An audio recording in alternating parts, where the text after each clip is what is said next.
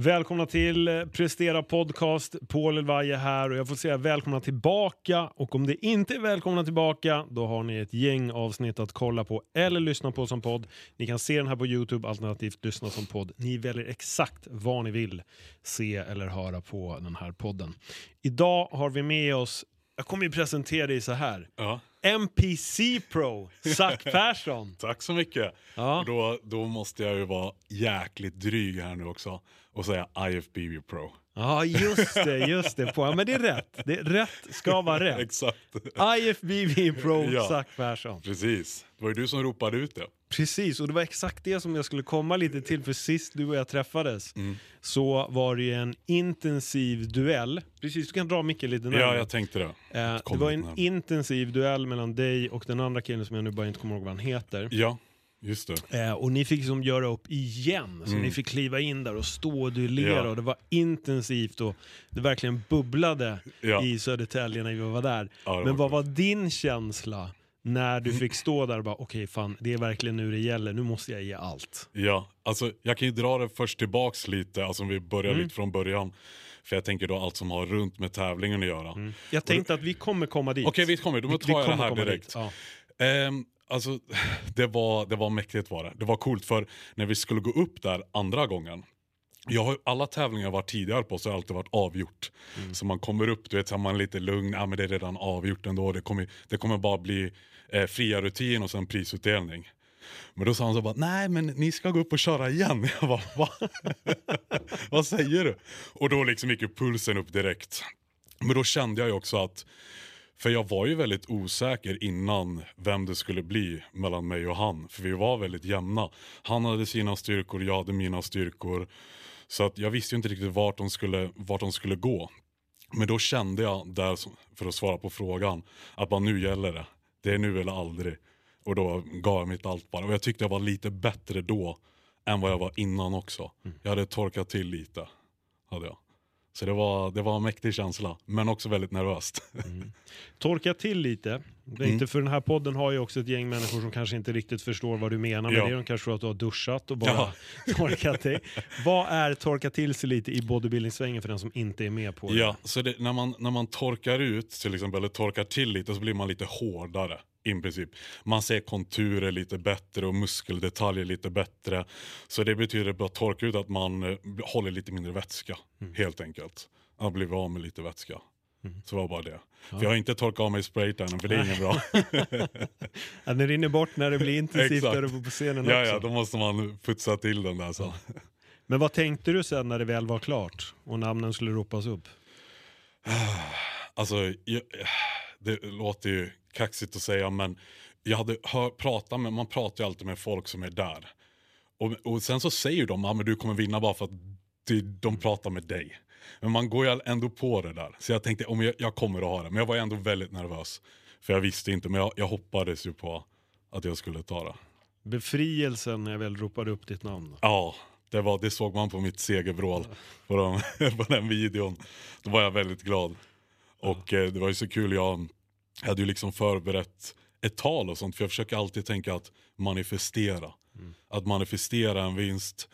Så jag hade förberett ett tal och allting. Men när du ropade upp mitt namn. Alltså jag glömde ju bort allting. Jag glömde bort varenda ord jag hade tränat på. Så det, ja, det var mycket känslor bara. Kommer du ihåg vad du hade förberett för tal? Nej, Nej. det har jag inte heller. Jag hade, jo, jag hade ju tänkt att prata om eh, första N P C-tävlingen i Sverige. Liksom, det kommer jag väl in på lite också, tror jag, när jag stod på scen. Men jag tänker dra lite en parallell med overall-vinnare där och sen overall-vinnare nu igen. Mm. Ja. Och äh, det blev mycket känslor på scen också. Amanda kom upp, ja. din flickvän. Ja, det var, det var bra tills hon kom upp. För när hon kom upp, då började jag gråta. Ja. Jag kunde hålla mig fram tills dess. Ja. Men då, då kom tårarna. Det gjorde de. Ja. Ja, det var fint. Ja. Det var, var, var en fin stund. Det var en ära för mig också att få ropa ut det och få mm. fram de här känslorna. Det var jätteroligt. Ja. Så superkul. Men nu går vi in på det. Du ville backa mm. bandet lite först. Ja. Så vi hoppar dit. Mm. Eh, för att höra lite om, om din resa. Vi kanske ska gå helt tillbaka. Ja, det kan vi också. Varför göra. bodybuilding? Mm. Hur hamnade du ens här? Alltså, jag, alltså för mig är det så oklart varför jag hamnade här. Jag försöker alltid så här, tänka tillbaka bara för att ha något konkret. Det, det var därför. Men sen, man har ju alltid idoliserat Arnold Schwarzenegger och de här, så det kommer väl någonstans i grunden därifrån att man har sett upp mycket till Sylvester Stallone och Arnold. Och sen var det tjugoarton så gick jag en, jag var liksom typ i ett, jag visste inte riktigt vad jag ville göra med mitt liv. Så jag gick en P T-utbildning tjugoarton, gjorde jag. Så här, jättemärkligt att komma in på genom det. Men då gick jag en P T-utbildning tjugoarton och så, lärde, så gick vi, lärde jag mig lite mer om träning, kost och allting. För jag tänkte, ja men kanske var P T, för jag hade precis flyttat till Stockholm och jobbade på Lydmar Hotell. Så jag jobbade i baren där vid Lydmar Hotell. Men det var inte riktigt för mig, så jag tänkte att jag skulle... Så då hade jag precis gått från Lydmar Hotell till Enko sportavdelningen. Och då tänkte jag att jag ville komma in på lite mer med träning och sånt. Så jag gick den här P T-utbildningen. Och så sa jag till mamma och pappa att ah, men jag ska testa att tävla eh, nästa år, tjugonitton.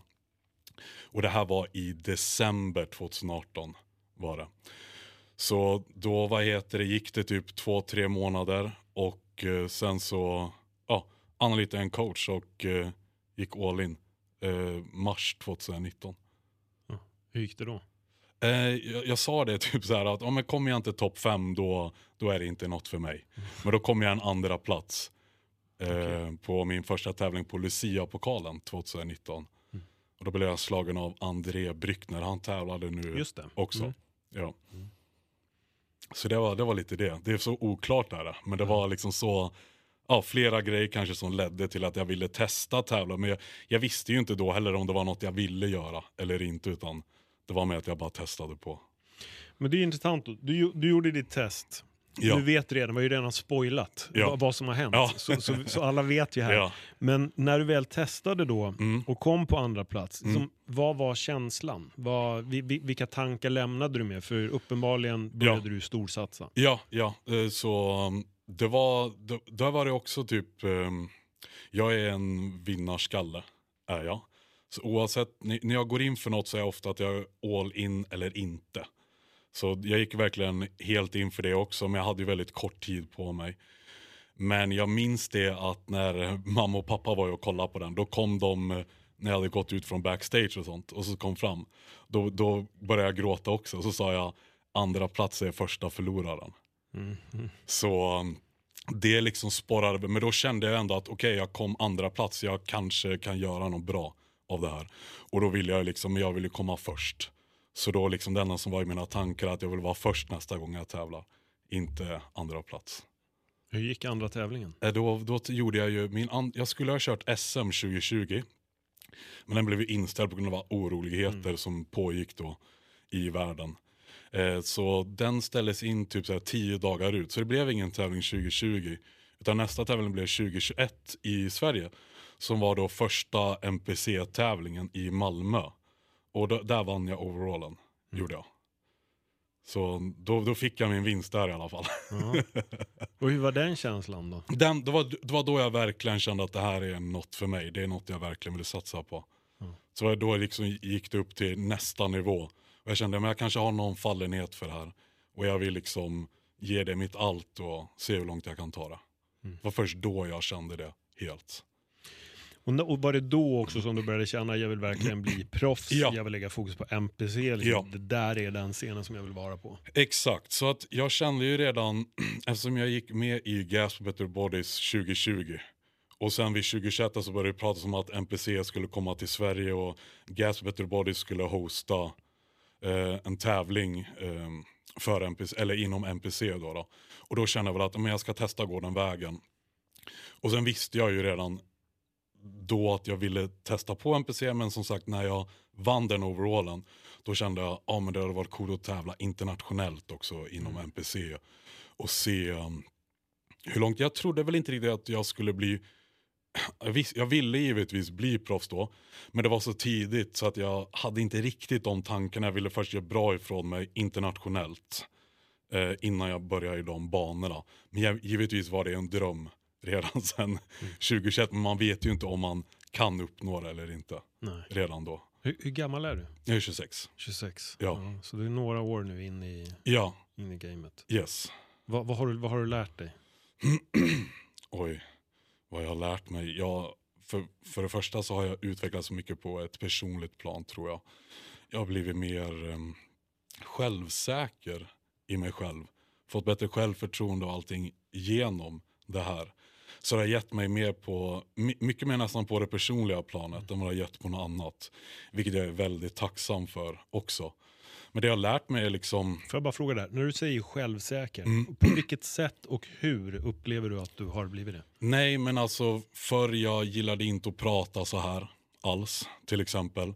Jag blev mer bekväm med mig själv och prata inför folk, med folk.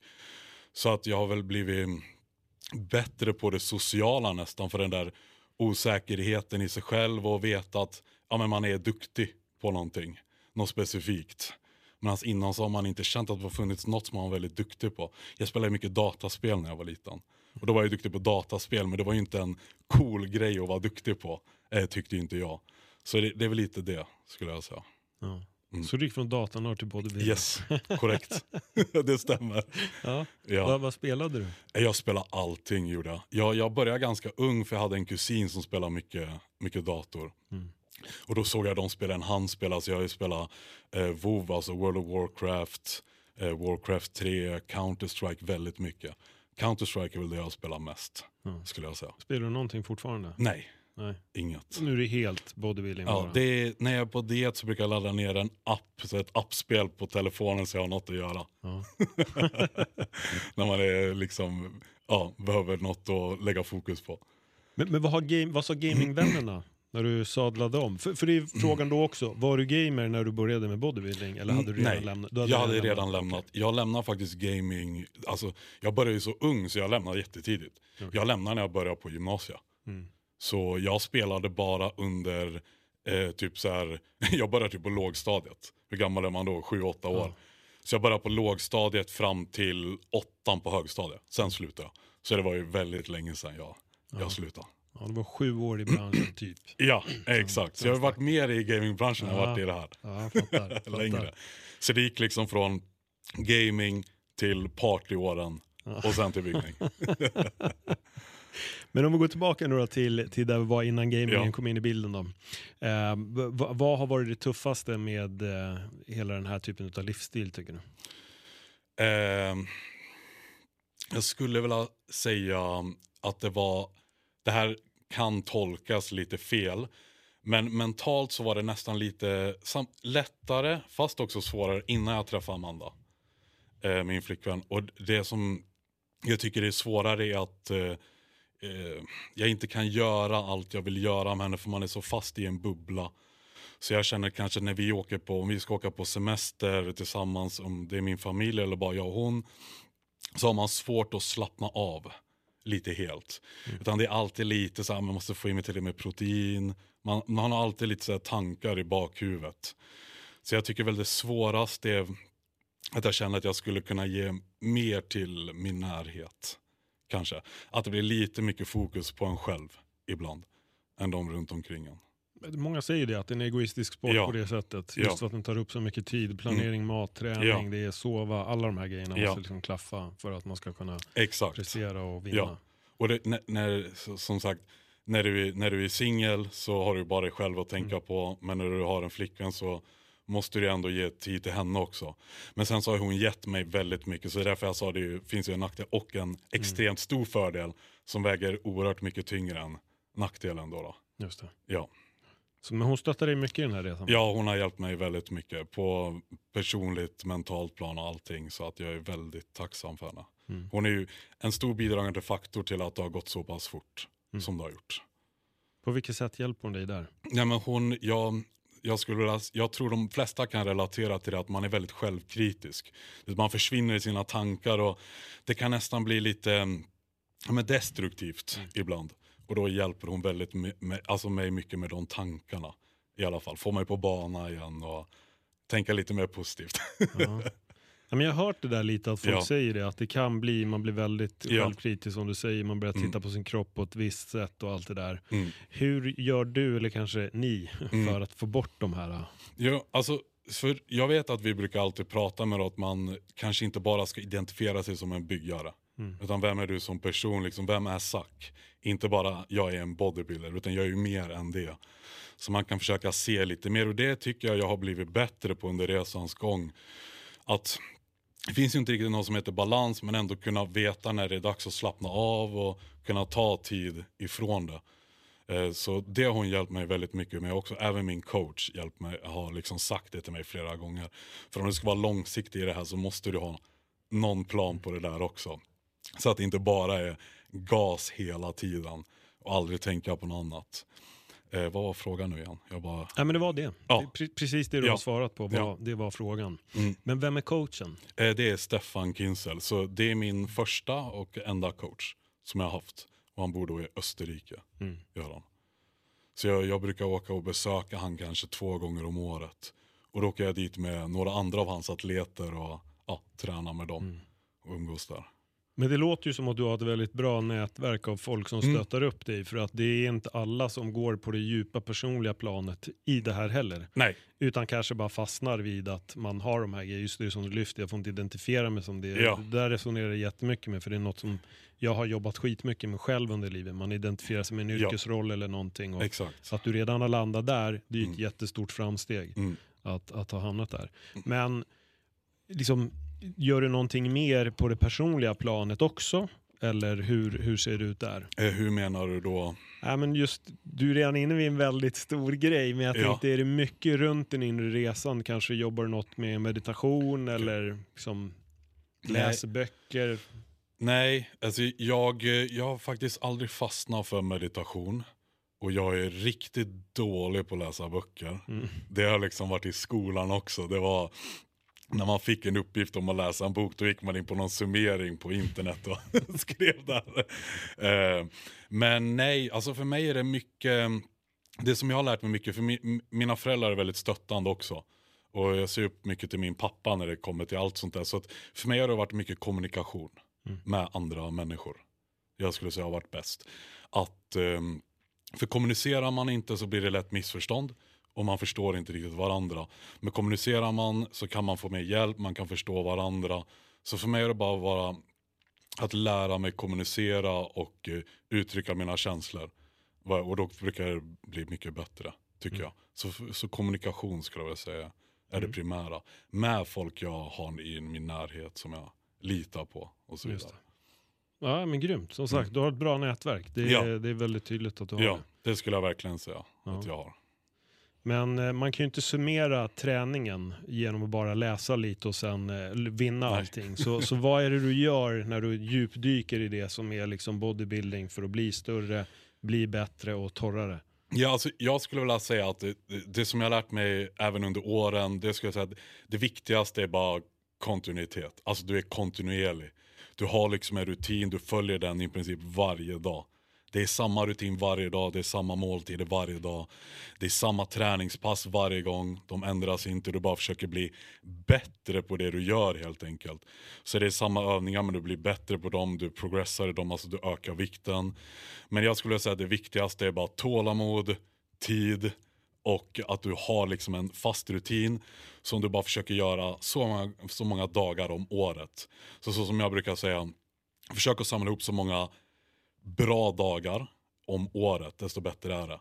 Och därför blir det att jag kanske ja men, inte åker utomlands lika ofta, för jag vill ha så många perfekta dagar som möjligt och jag följer min rutin och jag är en rutinmänniska, så jag trivs väldigt bra i min rutin. Jag märker att när jag är i min rutin, äter mina måltider, alltså går upp på morgonen innan frukost, gör cardio, stretchar, poserar, sen äter och har liksom exakta tider jag äter varje dag, då, då mår jag bättre också eh, i psyket. Stretching, vad, vad, för det vet jag att jag frågade dig när jag intervjuade dig en annan gång ja. tidigare. Ja. Eh, låt mig höra morgonrutinen. Så det jag gör är att när jag vaknar på morgonen så gör man ju, går på toa givetvis och så mm. eh, väger jag mig. Sen beror det på om det är off-season eller på diet. Så diet så skickar jag, när jag är typ sex veckor ut så skickar jag bilder till min coach varje dag. Så då poserar jag alltid det första jag gör. Nu är det tre gånger i veckan bara. Så, eller var tredje dag, förlåt. Så var tredje dag gör jag det nu. Men som vi bortser just från det momentet, eftersom det inte är exakt varje dag. Så går jag upp, dricker en liter vatten. Sen tar jag mina fastande morgonkosttillskott som är liksom grönt pulver, glutamin, kurkumin och någon vital support och allt det här för hälsa. Sen när jag har gjort det så kör jag vakuum. Och då är det för att transversala magmusklerna, liksom stabilitet i bån. Och det gör jag med för att kunna ha bättre kontroll av midjan när jag sen står på scen. Så när jag har gjort det så dricker jag lite mer vatten, knäpper en energidryck, dricker den. Så ber jag mig till gymmet, så kör jag tjugo minuter cardio, sen kör jag mage och sen stretchar jag i en kvart ungefär. Och det gör jag varje dag, exakt samma rutin. Okej, och sen går du till gymmet senare igen? Sen, ja, sen kommer jag hem, äter frukost, näpar en halvtimme, nu under off-season varje, varje dag typ. Och eh, sen äter jag en gång till och sen drar jag till gymmet igen och då är det styrketräning. Mm. Ja. Har du ett arbete eller det här är det du gör? Jag har, jobbar som online coach. Okej. Ja, ja. Så det är ju väldigt eh, flexibel. Jag höll på lite med aktier innan men det, har, det, går så, det är så dålig marknad just nu mm. så jag har lagt det på hyllan. Mer stress än hotellarna. Ja, ja, jag ja. känner till det där. Yes. Men har man is i magen då löser det sig ja, också. Men jag kände det, det blir väldigt stressigt. Och, ja, ja. Ja. Så det är borta nu. Ja. Men hur, hur ser det liksom styrkeuppläggen ut över en vecka? Hur lägger du upp det? Eh, så jag t- tränar på ett eh, rullande split gör jag. Så jag har inga så här fasta dagar att ja, på måndag så tränar jag, du vet, international chest day på måndag som alla mm. säger. Jag har inget sånt utan jag har ett rullande schema bara. Så jag tränar push, pull, vila, ben, vila, push, vila. Eller push, pull, vila, armar, ben, vila. Och så bara rullar det så. Så jag tränar armar i princip var tolfte dag. Gör jag bara separat. Mm. Men sen kommer ju de i pushpass. För push är ju presspass. Så det är bröst, utsida axel och triceps. Pullpass är ju rygg, baksida axel och biceps. Och sen benpassen är ju rumpa, baksida lår och framsida lår. Mm. Och eh, vader. Så bara rullar de så. Och känner jag att jag behöver en extra vilodag så tar jag en extra vilodag. Så jag tränar väl i snitt kanske fyra gånger i veckan. Fyra till fem gånger i veckan. Styrketräning. Och sen cardio, morgonrutinen varje dag. Mm. Ja, skönt att kunna ha rutinbaserat också. Ja. Som du har det. Ja, det hjälper väldigt mycket tror jag. Ja. Så det är ju lättare att inga variabler ändras från dag till dag utan allt är ganska likt. Mm. Så då är det, tycker jag det är lättare att mäta progression och se till att man har bättre pass och man är förberedd för varje träningspass. Var är nästa mål satt just nu? Oh, eh, nästa mål är lite oklart för att i mars, jag ska ju åka till min coach nu tolfte februari. Så jag ska vara där i en vecka och då ska jag träna med Anthony som vann i våras, då, förra våren. Eh, han vann bodybuilding overall. Så jag och han och en annan kille till Stefan ska åka och liksom formkolla med Stefan, träna med Stefan. Och därefter ska vi bestämma när nästa tävling blir. Okay. Så just nu vet jag inte utan vi kommer ta det då, då på plats när nästa tävling blir. Så det vi har kollat på är antingen nu till hösten, fast då de, nästan höstvår, eh, november, december. Och då är det Prag, Spanien och Österrike som går. Och då är det från sextonde november till fjortonde december. Så då första är sjuttonde november. Så tror jag den är typ något så här tjugofemte november och sen fjortonde december. Blir det inte det så blir det våren tjugohundratjugofem. Mm. Så det är planen. Och hur lång tid behöver du för att liksom klippa vikt och allt det där för att komma i form? Eh, för mig går det ganska fort oavsett hur tung jag är. Som förra tävlingen så var jag tjugo kilo över min viktbegränsning. Och det gick jag ner på fjorton veckor. Mm. Så jag, vi brukar säga sexton veckor. Det vi brukar satsa på att ta. Men förra året så blev det en oplanerad tävling innan Sverige. En snabb där. Så det blev lite kortare det. Men sexton veckor brukar vi köra. sexton veckor? Ja. ja. Ja, men gott om tid. Vad väger du nu? Nu väger jag hundraåtta. hundraåtta. hundraåtta kilo. Så jag är upp tjugo kilo sen jag tävlade. Vad jävlar. Ja, ja. Så vi får se. Men jag har mycket spelutrymme. Så vi, jag tror väl kommer försöka ta mig upp till hundratolv, hundrafemton kanske innan det är dietax. Mm. Får vi se. Ja. Hur många gånger äter du på en dag för att komma upp i de här ähm, Nu på träningsdagar så har jag sju måltider plus en shake. Och sen på vilodagar har jag sex måltider. Eh, och det är väldigt mycket mat just nu. Mm. Jag kan tänka mig. Tröttnar du på att äta ibland? Eh, just nu är man ändå ganska hungrig, för du vet, man kommer, det är inte jättelänge sedan jag avslutade en diet. Nej. Men frågar du mig om två månader så kommer jag nog vara ganska trött på det. Ja.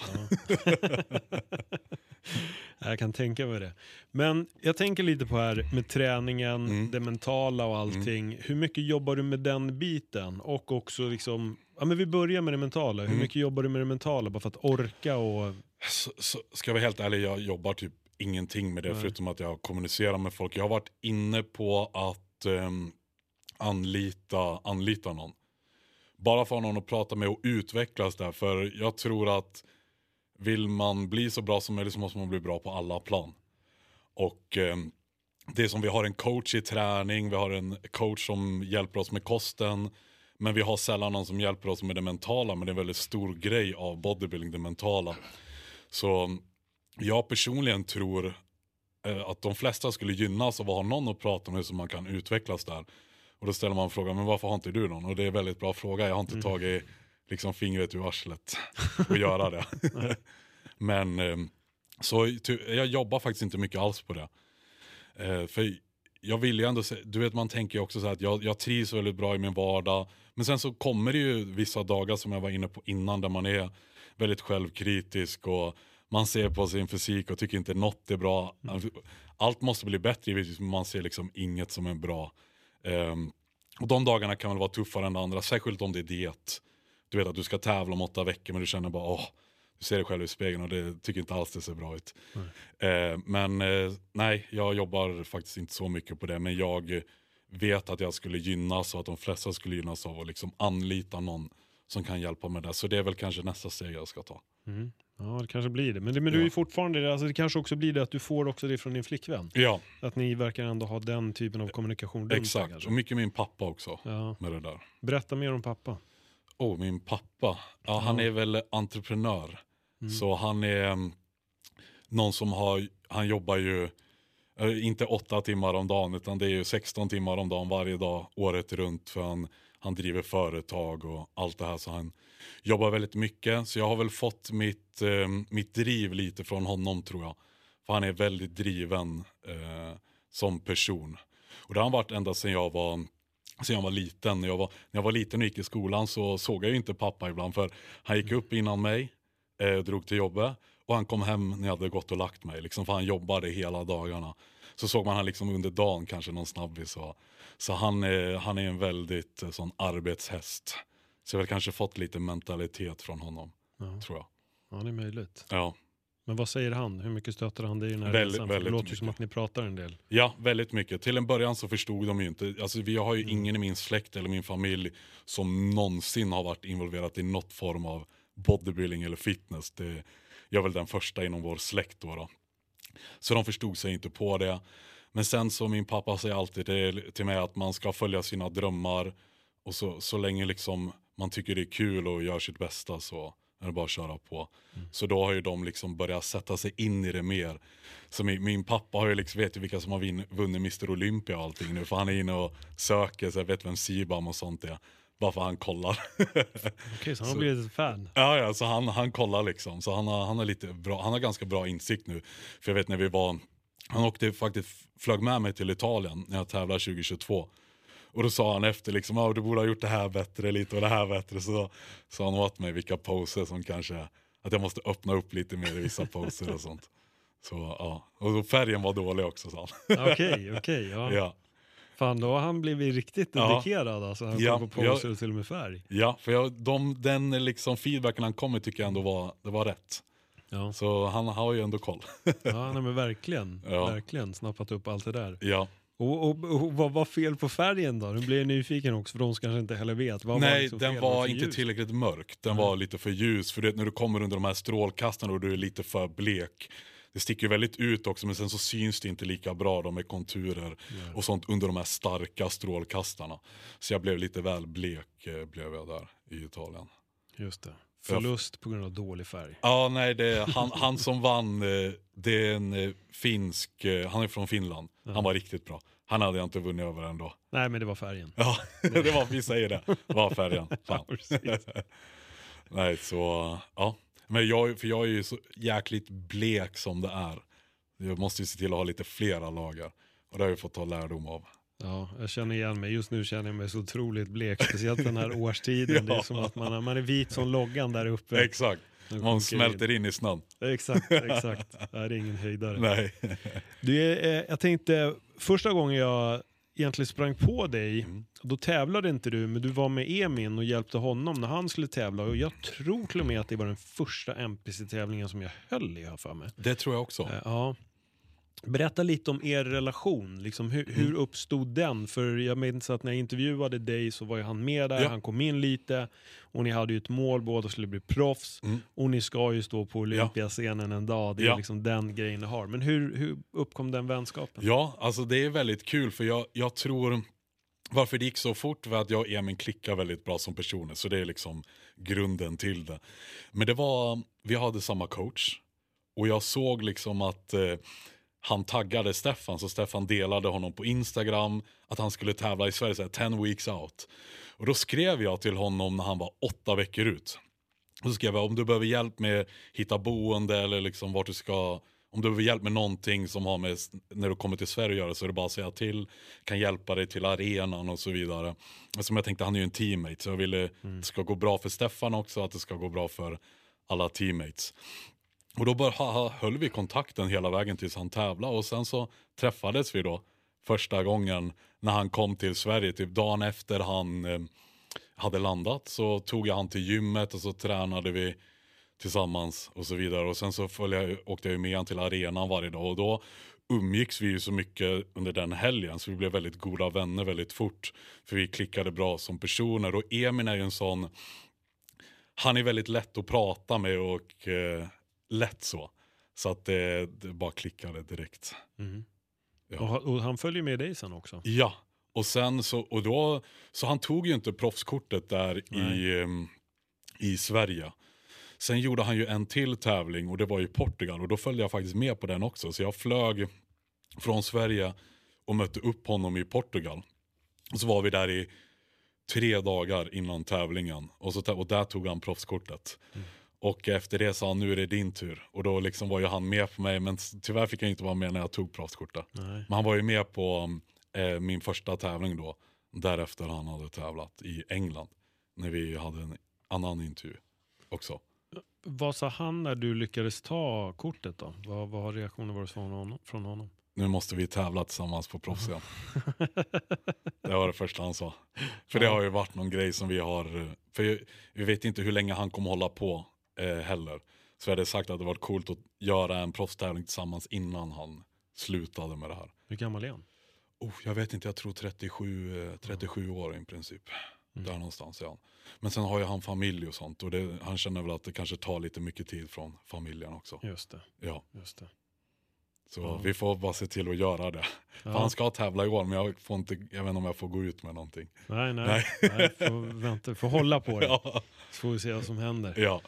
Ja men grymt, det händer ju mycket verkligen mm. på, på din front. Och hur tycker du att det är att kombinera hela den här träningen med online coaching och hela livet mm. som, som du har? Hur får du till det på bästa sätt? Ja, alltså jag, har ju, jag älskar ju att hjälpa folk och sånt, så det tycker jag är bara kul. Det är en bonus för mig. Samt som att det passar väldigt bra i den livsstilen jag har. För du kan vara väldigt flexibel när du ska dra och träna. Du sitter inte på ett jobb klockan ett och måste vänta till klockan fem för att komma hem, sen äta och sen dra till gymmet. Så att det är absolut en fördel att ha något när du kan jobba hemifrån. Än att behöva vara på plats, det är inte fysiskt jobb. Så just det bidrar ju bara till hela livsstilen och gör allting lättare och hålla rutin och få till rutinen. Och då sätter du en rutin att du har liksom, jag tog inte upp det nu när du frågade om min rutin tidigare, men mm. allt innan jag drar och kör cardio så sätter jag mig en halvtimme, fyrtio minuter och svarar på allt. Sen svarar jag igen eh, när jag sitter på cykeln till exempel, om det är något som jag inte behöver kolla på träningsvideos till exempel. Och så svarar jag efter frukost när jag kom hem och sen kör jag resten på kvällen. Så det blir väldigt lätt att dela upp det, så, så har man bara rutin på det. Och så det hjälper väldigt mycket med livsstilen. Vad är det för typ av klienter som du har? Eh, jag menar, alltså folk som bara vill komma i bättre form och tävlanden. Men jag skulle säga just nu från och med år så är det nog fyrtio sextio, fyrtio tävlanden procent alltså. Och sextio procent folk som bara vill bli, se bättre ut. Mm. Och då, oavsett vilket mål de har, om de vill bli, bygga mer muskler eller bli av med vikt. Ja, det skiljer sig lite. Märker du att du har fått ett uppsving efter att du vann se- senaste tävlingen? Ja, speciellt när det kommer till tävlande atleter mm. har jag fått. För nu de senaste som jag har börjat, börjat ett samarbete med har ju bara varit tävlande atleter. Mm. Sen efter jag vann min, eh, mitt proffskort. Mm. Ja. Så det har det definitivt varit. När det är folk som vill komma in i den här branschen mm. och börja tävla, mm. vad, vad skulle du ge för råd? Alltså, jag tycker det, det viktigaste är, som jag sa tidigare, det här med att ha tålamod och försöka hitta en rutin. För det är lätt att, har man ingen rutin så är det lätt att komma med ursäkter. Varför jag inte kan göra det här, och jag missade en måltid, jag fick inte i mig tillräckligt mycket vätska. Allt så här är så viktigt, och man måste försöka hitta en rutin och något som passar för de, eh, den personen. Så jag kan inte, alltså allt funkar ju inte för alla. Det bästa träningsupplägget är det träning, träningsupplägget du kan följa. Och göra det kontinuerligt. Så där är alltid bara att hitta något som passar just den, som funkar i dens vardag. Så att man kan göra det varje dag. Och så därför kan man inte liksom, jag kan inte be folk att göra det jag gör. Mm. För om man har ett jobb så går inte det. Så det gäller bara att hitta det, en rutin, och sen hålla den rutinen. Och sen ha tålamod. Och sen sin första tävling tycker jag man ska försöka ha kul. Men jag tycker också att det är viktigt, för man måste ändå komma ihåg, man, alla har varit en nybörjare någon gång, och som en nybörjare så kan det inte bli kanske perfekt. Det är ju svårt att få det perfekt till en början. Så man får inte vara för hård mot sig själv bara när man gör sin debut till exempel.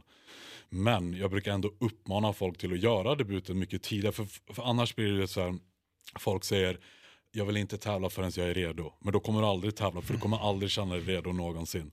Jag känner mig inte redo för min proffsdebut. Jag kommer nog inte göra det heller. Men man måste bara, bara köra. Och det är samma jag tycker för debutanter. Kör bara, för då vet du om du gillar eller inte. Det kanske är det värsta du gjort i hela ditt liv. Du vill aldrig mer göra det här. Men så har du ödslat liksom två, tre år för att bara satsa på scenen. Så jag tycker ändå att oavsett, visst måste man bygga upp någon form av muskelmassa. Men jag tycker inte man ska låta det gå för lång tid. Testa att tävla, se om du gillar det. För gillar du det, då kommer du komma ur tävlingen med motivation än vad du någonsin har haft. Och det kommer bara hjälpa eh, framöver också. Jag tänker, det är en grej att bygga, mm. fokusera och, och allt det här som det innebär. Men sen finns ju den slutgiltiga delen. Och ja. Det är att kliva upp på scen. Ja. Att prestera, att mm. se bra ut och allt vad det nu innebär. Ja. Hur mycket övar du på den delen? Mm. Bara att stå på scenen och posera och vara redo. Det var bra att du såg upp det, för det skulle jag ha mm. nämnt med nybörjarna. Ja. För det är ju något som man väldigt lätt missar. Det gjorde jag eh, min första tävling. Jag började ju posera när jag väl började dieta. Eh, det var, och du vet, under dieten så energinivåerna går så här mm. kontinuerligt. Så poseringen blir bara jobbigare, jobbigare att göra och lägga liksom effort i. Så därför är det viktigt att posera året runt. För även det som du säger där, det är ju inte bara att kunna slå poserna rätt, men du kan ha uthålligheten till att hålla fast, för det är riktigt jobbigt på scenen.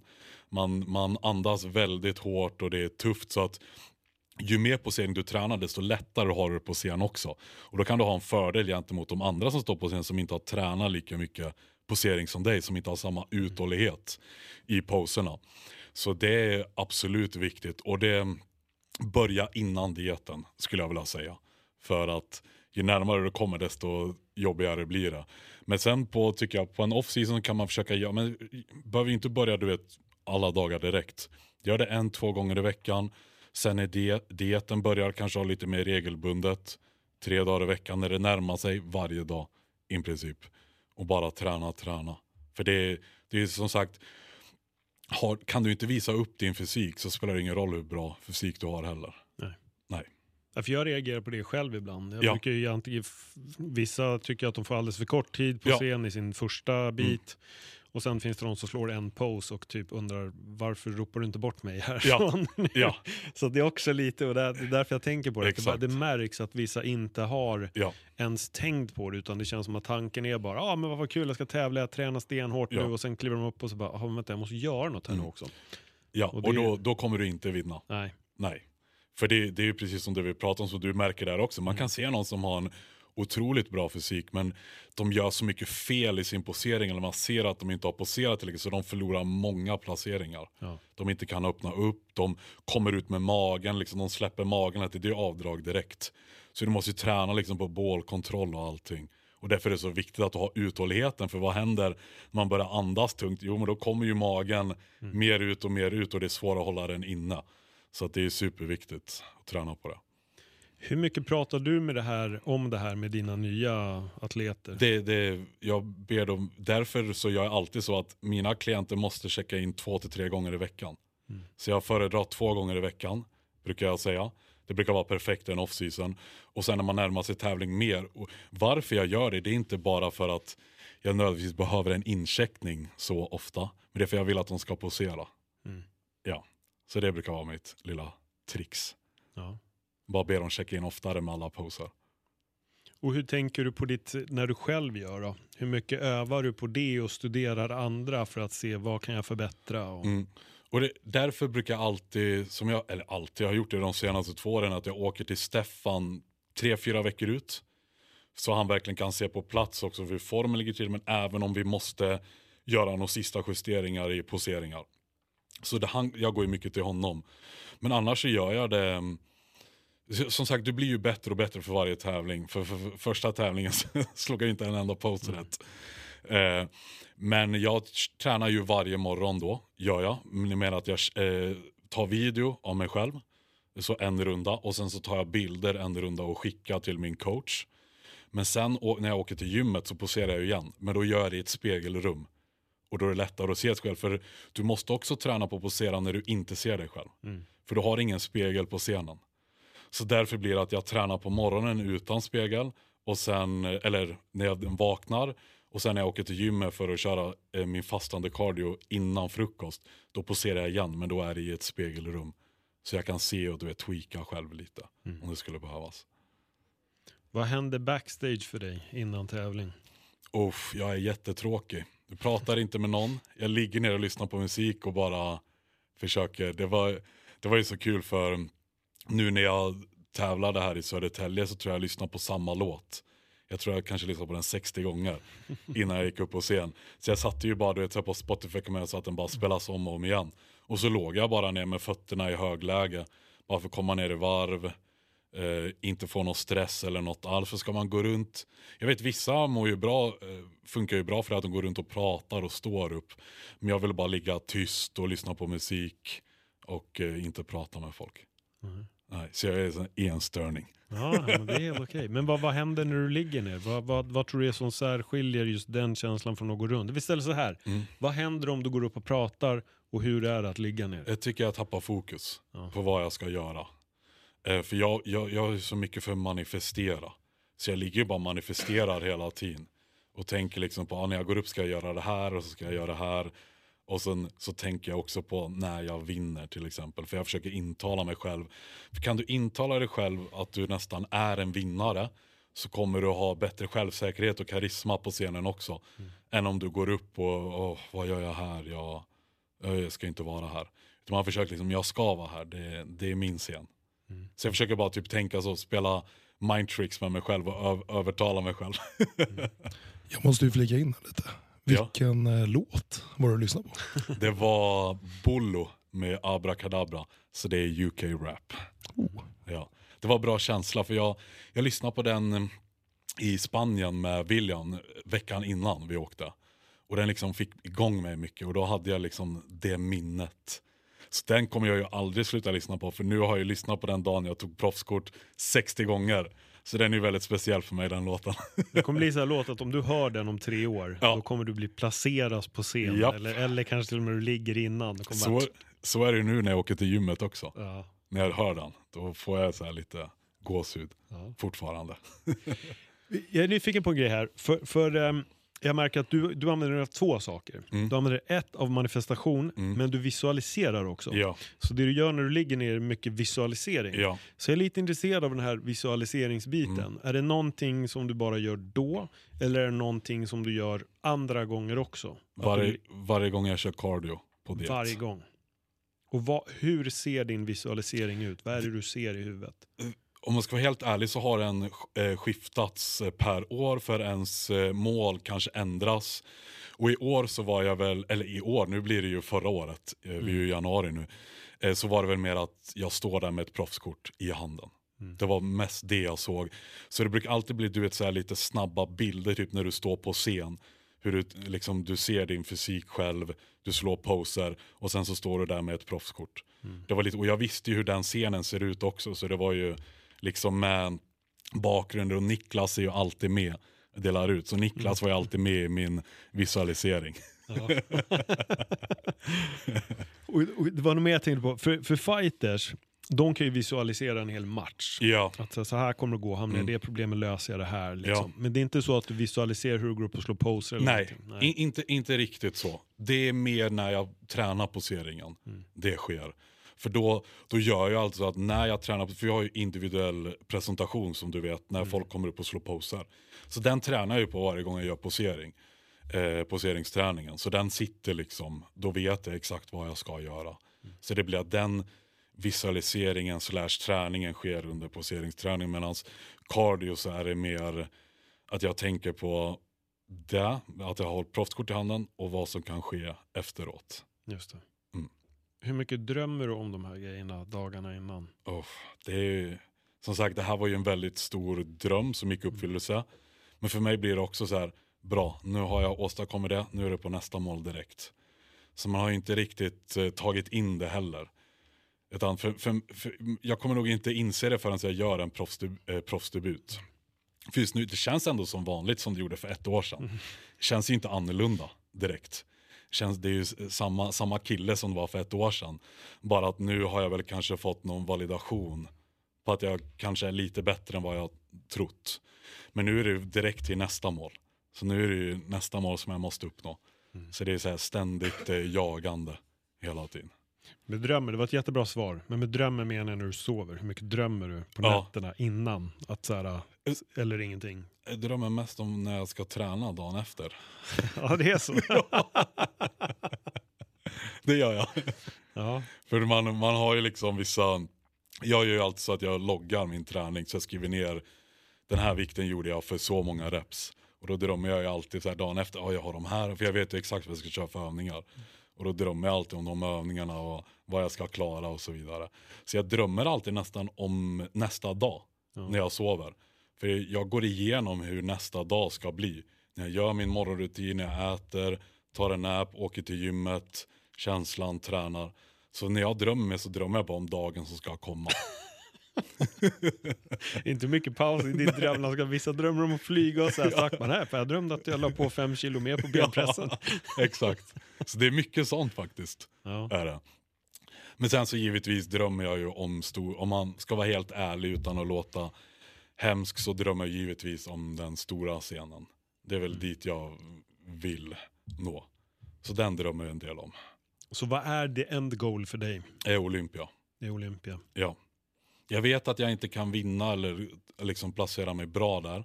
Men jag vill ta mig till Olympia och göra bra ifrån mig. Jag vill inte komma dit och vara sist. Men jag vet också att jag inte kan vinna. Så jag vill ta mig till Olympia och göra bra ifrån mig. Det är mitt slutmål.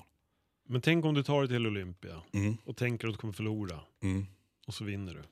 Ja, men den är, det är helt orimligt att vinna. Det har jag inte genetiken för.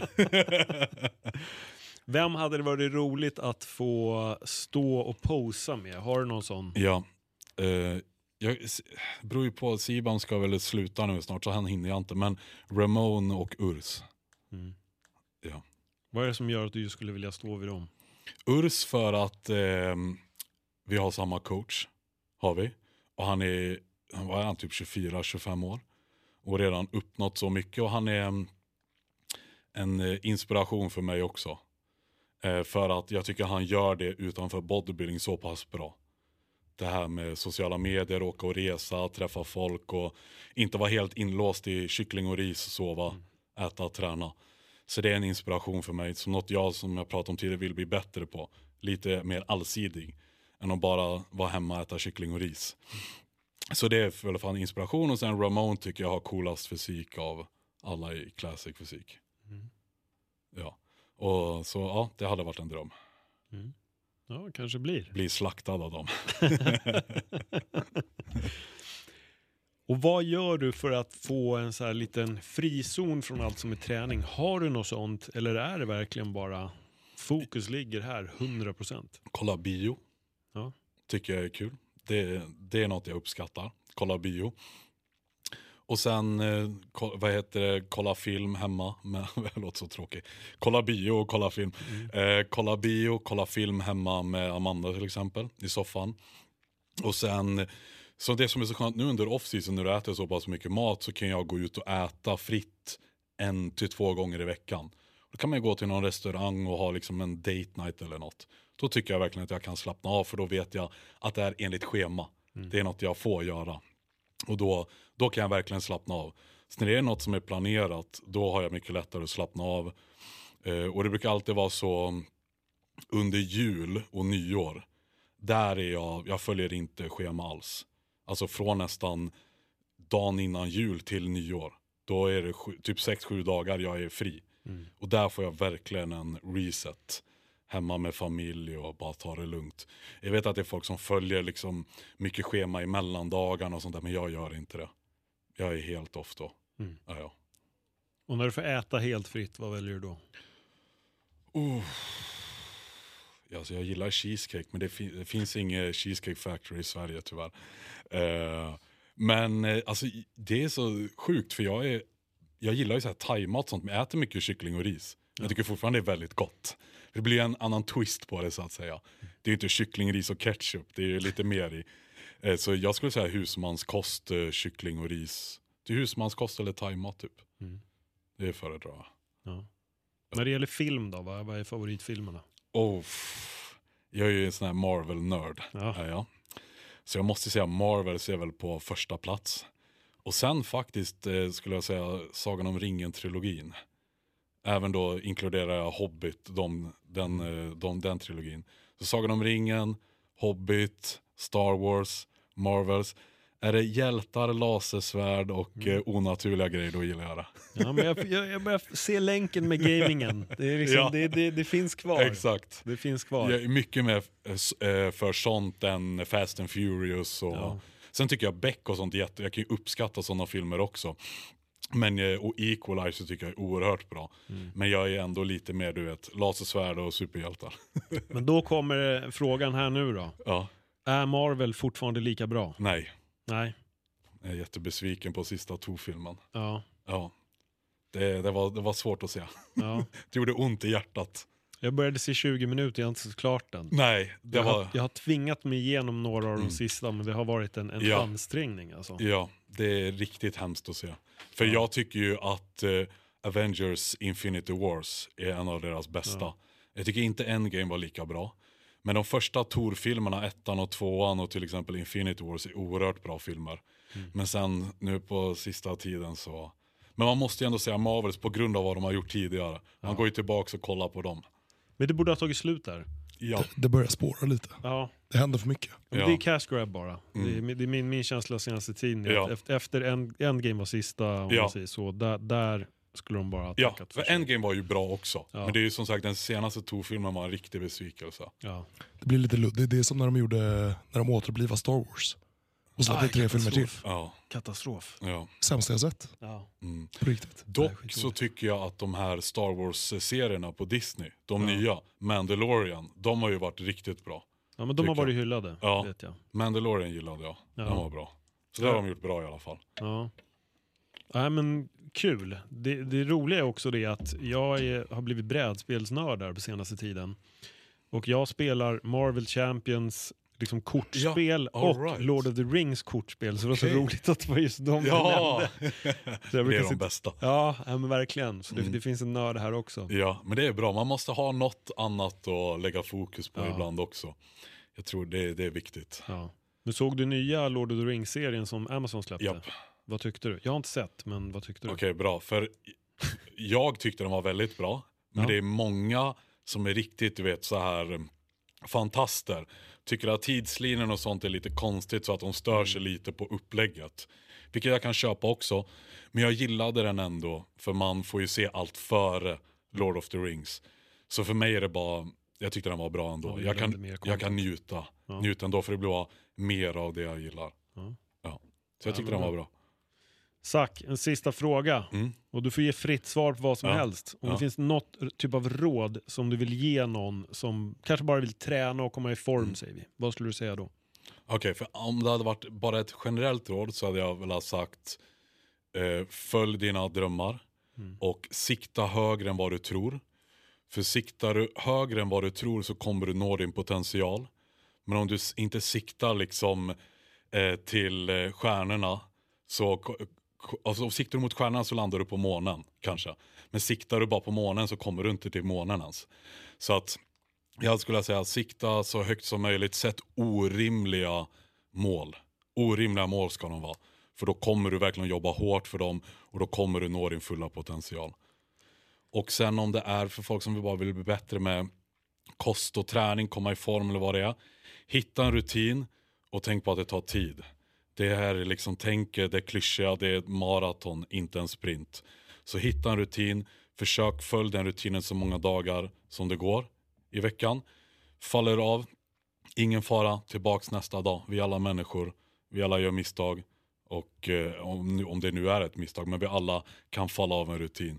Så bara på igen nästa dag, mm. stryk den dagen, kör igen nästa dag. Snyggt. Du gjorde en grej väldigt bra här. Det är att du sa fel på ett citat.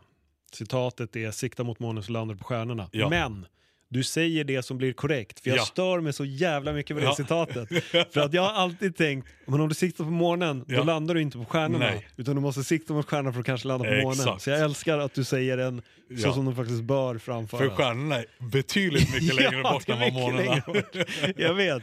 För jag har verkligen kliat med huvudet när jag sett. Jag bara, men det här citatet är... orimligt. Det, ja. det, det måste vara omvänt. Exakt. Så, vad skönt att se. Så jag, jag drar alltid den omvänt. Ja. För det låter fel att säga sikta mot ja, månen ja, ja. så kanske du landar bland stjärnorna. Exakt. Då har du gjort en jäkla overreach. Ja, ja, ja. Nej, men absolut. absolut. Nej, men jättebra. Sack, om folk inte redan följer dig på din resa, hur hittar man dig och vad eh, kan man följa? Med Instagram, eh, Sack Färsson bara. Mitt namn, Z A C H Persson två S. Mm. Och där även om man vill kontakta dig ja. för träning och sånt också. Yes. Mm. Där hittar man mig. Super. Grymt. Där har ni. Tack så jättemycket tack för att själva. Du var med. Stort tack till alla er som har kollat den här gången. Sprid podden. Sprid videon. Kolla på den på YouTube eller lyssna på den som podd. Men dela det här med era vänner ifall det här var ett samtal som ni tyckte om. Och missa inte det som vi har släppt tidigare. Och ni har mycket att se fram emot för den här resan fortsätter. Tack för den här gången. Hej då.